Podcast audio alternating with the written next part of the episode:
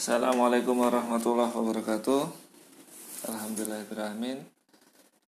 Eh, Ketemu lagi di Bram Irfanda Analysis Dengan saya Dr. Bram Irfanda dari Irfanda Capital.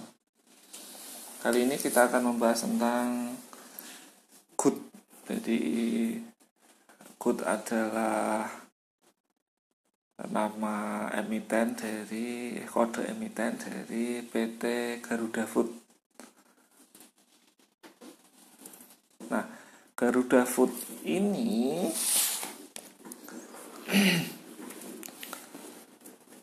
salah satu produknya adalah kacang Garuda.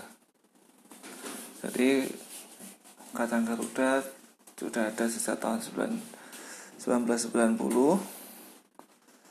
Terus kemudian produk lainnya adalah yang terkenal paling terkenal adalah Gary biskuit salut dan coklatos jadi eh, terus kemudian produknya lainnya Clevo dan Holanda. Jadi ada biskuit biasanya di lebaran Holanda Holanda di Indomaret itu ternyata produk dari Garuda Food.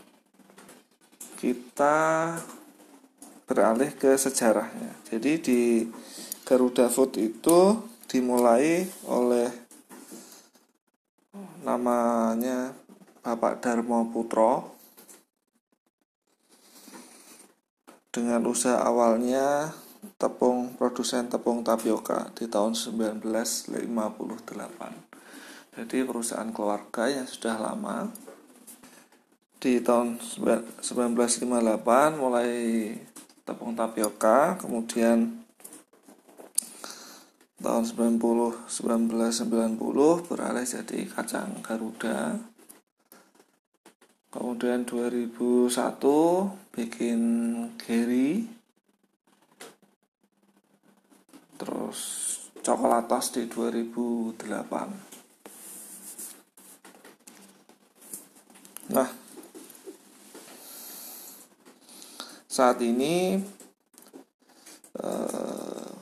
Garuda Food sudah punya bisnis di makanan dan minuman. Yang Klevo itu minuman ya. Tapi yang paling besar tetap di industri makanan. Garuda Food sudah punya pabrik. Pabriknya di dua ada di Pati, satu di Gresik, dua di Sumedang. Terus kapasitas produksinya per tahun 2000, akhir 2018 sudah mencapai 23.200 ton. Jadi sudah besar.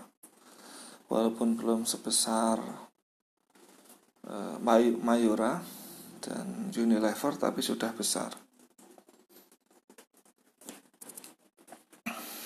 Terus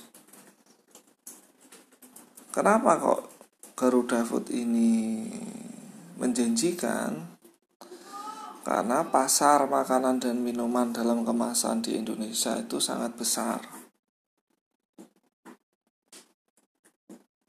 Di, di pasar makanan minuman dalam kemasan di Asia Tenggara itu bernilai 108 miliar dolar Amerika dan Indonesia sekitar 30 persennya. Jadi di Indonesia sekitar 33 miliar dolar pasar yang sangat-sangat besar lebih dari 400 triliun karena itu Garuda Food bisa jadi salah satu eh, pilihan kita untuk menikmati pasar makanan dan minuman dalam kemasan yang besar di Indonesia. Nah, dua uh, dua senjata utama Garuda Food. Uh, produk dua produk terlarisnya. Yang pertama adalah coklatos yang nomor satu di bidangnya di segmennya men, meraih pangsa pasar 47% dan Gary yang nomor dua di segmennya meraih pangsa pasar 22% dan ini survei dari Nielsen ya. Jadi Garuda Food ini salah satu perusahaan makanan minuman yang besar. Garuda Food produksinya proporsi produk makanannya sebesar 85% dan minumannya sebesar 15%.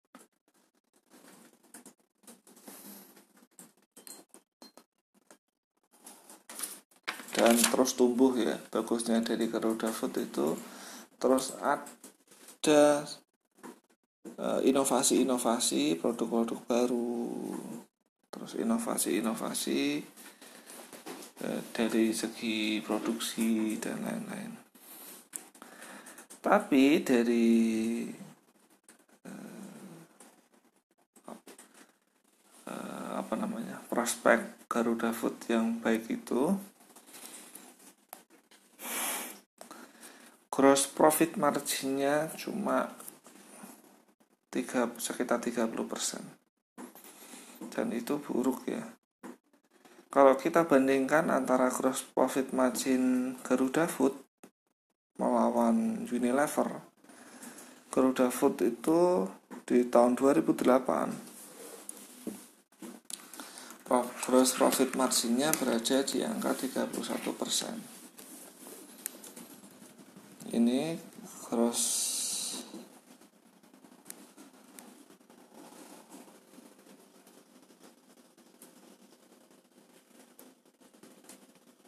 di tahun 2017 di angka 32% dan di tahun 2016 malah di angka 28%. Nah, bila kita melihat Unilever Unilever Indonesia itu gross profit marginnya sampai 50% jadi bedanya jauh sekali. Terus net profit marginnya dari Garuda Food itu 5,3 persen. Bila dibandingkan dengan net profit marginnya Unilever yang di angka 22% maka Garuda Food jelas sekali kalah. Kemampu labaan Garuda Food jauh di bawah Unilever. Unilever rata-rata profit marginnya di angka 17% ROE return on equity-nya juga gitu. ROE nya di Unilever 120 persen. Sedangkan di Garuda, Garuda Food cuma 17 persen. Jadi perbedaannya sangat jomplang sekali. Di 2017 ROE nya Garuda Food itu di 29,86 persen. Jadi dari segi kemampuan labaan masih jauh di bawah Unilever terus kemudian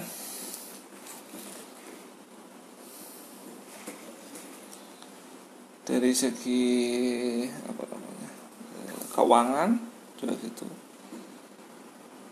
Eh,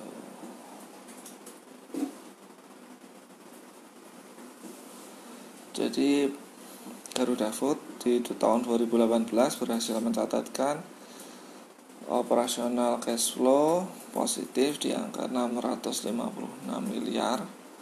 Jadi ini di bawah eh di atas labanya.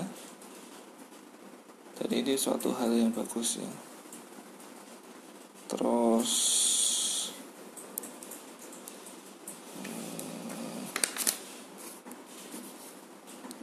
yang terus yang lain-lain termasuk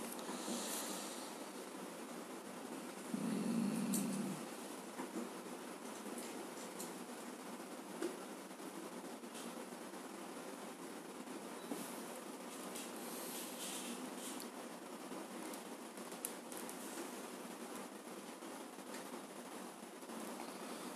untuk utang utangnya utang yang berbunganya Garuda Food relatif aman. Karena utang bank jangka pendeknya utang berbunganya cuma 160 miliar dan hutang jangka panjangnya berbunganya cuma 6 301 miliar. Jadi bila dibandingkan dengan eh, arus kas operasionalnya masih jauh lebih besar opera, arus kas operasionalnya dari Garuda Food. Jadi masalah hutang aman. Masalah keuangan Garuda Food termasuk perusahaan atau emiten yang sehat. Namun kalau kita lihat eh, proses IPO-nya, jadi Garuda Food ini IPO di harga 128 1284 rupiah per saham yang total saham yang di IPO-kan itu 762 juta saham. Masalahnya adalah dari 762 juta saham itu 727 juta saham IPO itu hanyalah berupa mandatory convertible bond dari Pelikan Company. Pelikan Company ini siapa? Kalau di prospektusnya ini bukan berasal dari tidak ada hubungan dengan pemilik Garuda Food atau dalam hal ini keluarga Sunyoto. Tapi ini tentu saja membuat kita bertanya-tanya kalau MCB ini baru di awal 2018 ngapain dia eh, buat IPO gitu? Apalagi kita tahu sendiri tadi kondisi keuangan Garuda Food termasuk yang sehat. Karena termasuk sehat jadi buat apa IPO apalagi minjam MCB gitu. jadi kalau dari analisis saya ini adalah bagian dari proses eh, apa kata-katanya ya jadi proses menjual saham, jadi proses merealisasi keuntungan biar sahamnya di, bisa dijual di harga yang mahal. Nah, karena publik cuma punya 35 juta saham jadinya atau enggak sampai 10% dari jumlah IPO jadinya pihak pemegang saham pengendali bisa me menggoreng sahamnya. Jadi good ini harga sahamnya sampai lebih dari 2000 ya sempat digoreng sampai lebih dari 2000 nah tujuannya adalah agar bisa keluar di harga mahal gitu tapi tetap dikendalikan eh, perusahaannya tetap dikendalikan oleh keluarga Sunyoto. Jadi niatnya IPO ini untuk itu. Jadi biar jual mahal. Apalagi kalau kita lihat daftar pemegang sahamnya. Jadi keluarga Sunyoto itu 80%. Terus Pelikan Company itu 16,54 persen. Nah, jadi lebih dari 95%. Jadi ini yang benar-benar dijual ke publik sahamnya cuma sedikit.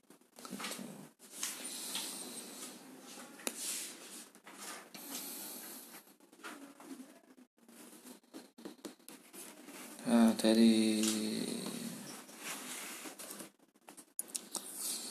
Terus ini sebabnya kenapa Mar dari sisi valuasi market cap atau kapitalisasi pasar good atau Garuda Food ini mahal. Pada harga 1575 1575 itu PBV nya price book value nya di angka 4,75 di dengan ukuran segini dan harga semahal ini tentu ini mahal. Dan IPO IPO kali ini memang ditujukan agar keluarga Sunyoto bisa keluar gitu, bisa keluar bisa bisa jual sahamnya di harga yang premium. Jadi begitu nah sekarang kita untuk ratingnya rating bisnisnya Eh, dari Good memakai annual report 2018 kita kasih nilai A. Terus rating keuangannya kita kasih nilai A juga. Terus rating manajemennya kita kasih nilai D karena buruk ya jadi eh, manajemen Garuda Food tidak memperhatikan kepentingan pemegang saham minoritas. Jadi kita kasih nilai D. Terus untuk harga sahamnya juga kita kasih nilai C. Karena e, di harga sekarang itu belum murah. Gitu.